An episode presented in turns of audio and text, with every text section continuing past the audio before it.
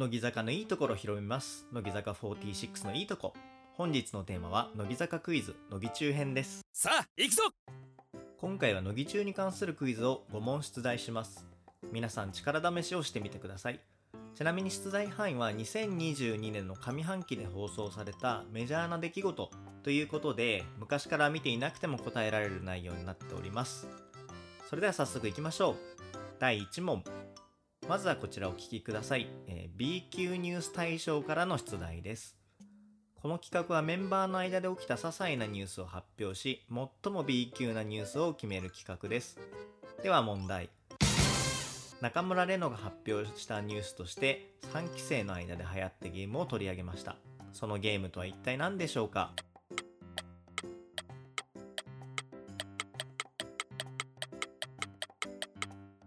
正解はほうれん草ゲームです。これ第1問からちょっと失敗したなと思っていてゲームってこう動きありきじゃないですか。なのにこのラジオでねこの問題を持ってきてしまうっていう大失態を犯したんですけれどもまあ問題考えてしまったのでもうこのままいけということでこの問題を選びました。でちょっとね言葉だけで説明するのは難しいので音を聞いてね雰囲気をまず見てもらおうかなというふうに思います。じゃあいいよどっちから？じゃ ほうれん草取ってきておいほうれんほうれん草ほうれん草ほうれん草草ほうれん草ほうれん草ほうれん草ほうれん草ほうれん草ほうれん草ほうれん草ほうれん草ほうれん草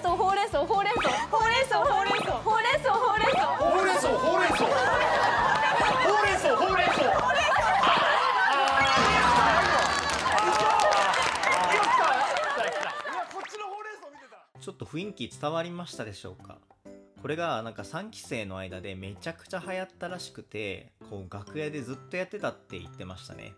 でファンの人もこのテンポ感みたいなのがすごいハマって46時間テレビでやってほしいっていう意見も結構あったんですけれどもまあ残念ながら結局採用されなかったんですけれどもまあ未だにねファンの間でもこのゲームが好きっていう人も多いんじゃないでしょうか。詳細は乃木坂配信中をご覧ください。では第2問。まずはこちらをお聞きください。褒めっ子企画からの出題です。この企画は仲のいい2人がペアになってお互いのいいところを交互に言い合いますがにやけたり笑ったりしたら負けになります、まあ途中からルール無視でふざけたり褒めてるようでけなしたりということでルール無用になってきたんですけれども最後の大取りは斉藤飛鳥と山下美月のペアでした。では問題。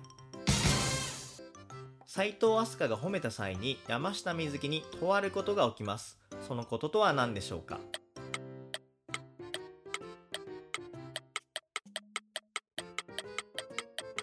正解は泣いてしまうでした。この時ね飛鳥が水木をこう褒めるんですけどこの時結構確信をついた褒め方をするんですよ。それもこう3回ぐらいかな。あってその3ターンともこう確信をついた褒め方をするんですけどもうその最後のところでもう水木はそれにこう感動っていうんですかねしちゃって涙を流すっていうことが起きました。まあルールとしてはもともとにやついたりとかあとは笑っちゃったりっていうルールだったんですけどもまあ突如その嬉し泣きもアウトっていうルールを作って負けてしまったっていうところですね。でこの時のアスカと水木の関係がすごい美しいのでまあぜひ見ていただきたいですしで一番最後にこうアスカがその褒めたことを、まあ、全部嘘だけどねって言うんですよ。で水木がそれに対してこう放送に乗るか乗らないかギリギリぐらいのところがまあそれもいいんですけどねみたいなそのアスカのこう天の弱みたいなところを好きだみたいなことを言っていて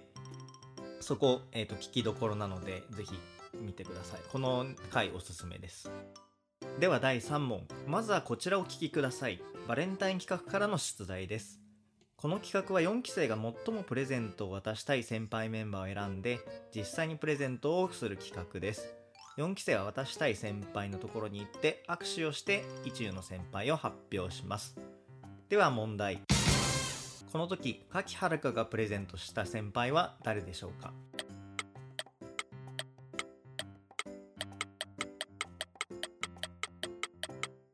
正解は山下美月でした。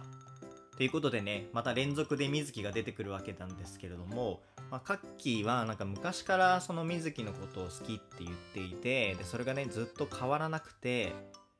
でこの時もその水木を選んでプレゼントをするんですけど、まあ、ちょっと可愛いのはその水木のところに行って握手をする前にこうスカートの裾でその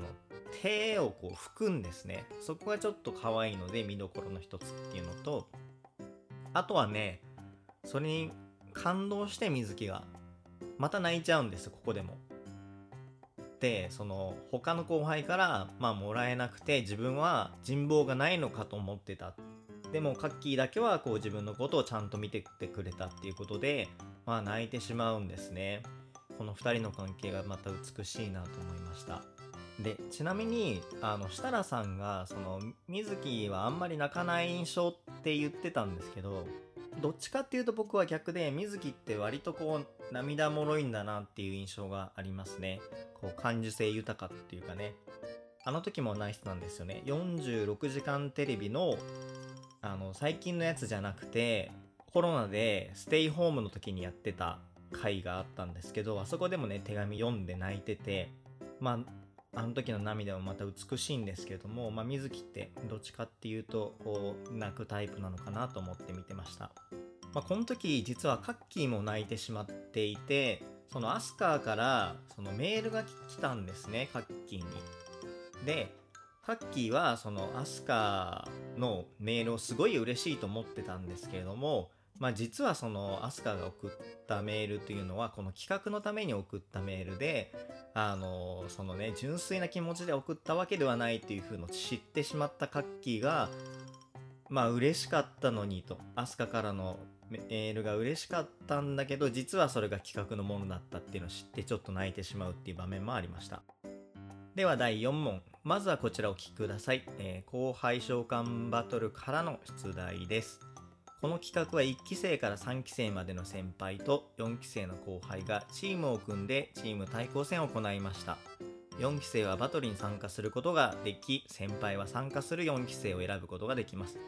最下位チームの先輩が責任を取って罰ゲームであるビリビリ椅子を受けることになります。では問題。秋元真夏率いる秋元チームが最下位になり先輩メンバーがビリビリ椅子を受けました。その後にとあることが行われましたがそのこととは何でしょうか？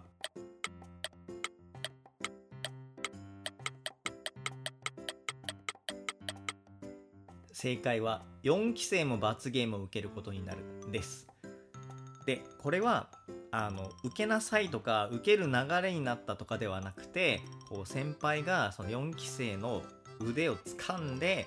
ビリビリスのとこまで連れて行ってで罰ゲームを受けさせるっていう展開になったんですね。だからもちろんその意地悪でやってるわけじゃなくてバラエティとしてやってるので、まあ、そこは理解してもらいたいんですけれどもで結局その4期生はバトルだけやって罰ゲームは先輩だけが受けるっていう立て付けがなくなって4期生も罰を受けました。でその前のところがちょっと見どころでその先輩と4期生がこう入れ替わるところがあるんですね。その真夏チームの先輩と後輩が入れ替わるところがあるんですけれどもその時にこうお互いにこう目を合わせないですれ違うっていうところがあってそこ本当に気まずいので見どころです。では第5問まずはこちらお聴きください。バースデーライブ潜入企画からの出題です。この企画はバナナマンの2人がライブに潜入する企画ですが今回は OG の高山和美松村さゆりとともに参加しました。えー、ここのメンバーはスケッチブックを使ってメンバーにさゆりんごパンチやウィンクなどのリクエストを行ってメンバーがそれを見てレッスンを行っていました。では問題。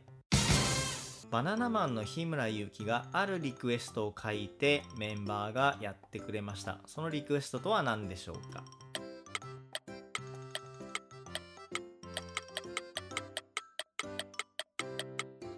正解はバルシャークのポーズをやる。でした、えライブ中に1期生と OG がその日村さんのこうスケッチブックを見つけてバルシャークのポーズをやるんですけれどもまあバルシャークというのはあのサンバルカンっていう戦隊ヒーローものがあっったみたいなんですけどそこの3人組のうちの1人がバルシャークなんですね。で日村さんがそのバルシャークを好きらしくその乃木坂工事中の中でたびたび出してくるんですね。